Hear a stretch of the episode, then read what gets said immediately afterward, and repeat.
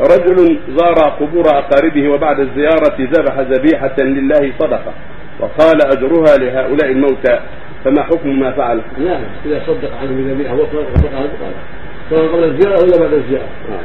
الزيارة سنة زيارة القبور والدعاء لهم بذكر الآخرة وذكر الموت فإذا ذبح ذبيحة وصدق بها عن الموتى المسلمين أو صدق بنقود أو ملابس أو فرش أو غير هذا يلحق الموتى وينفعه.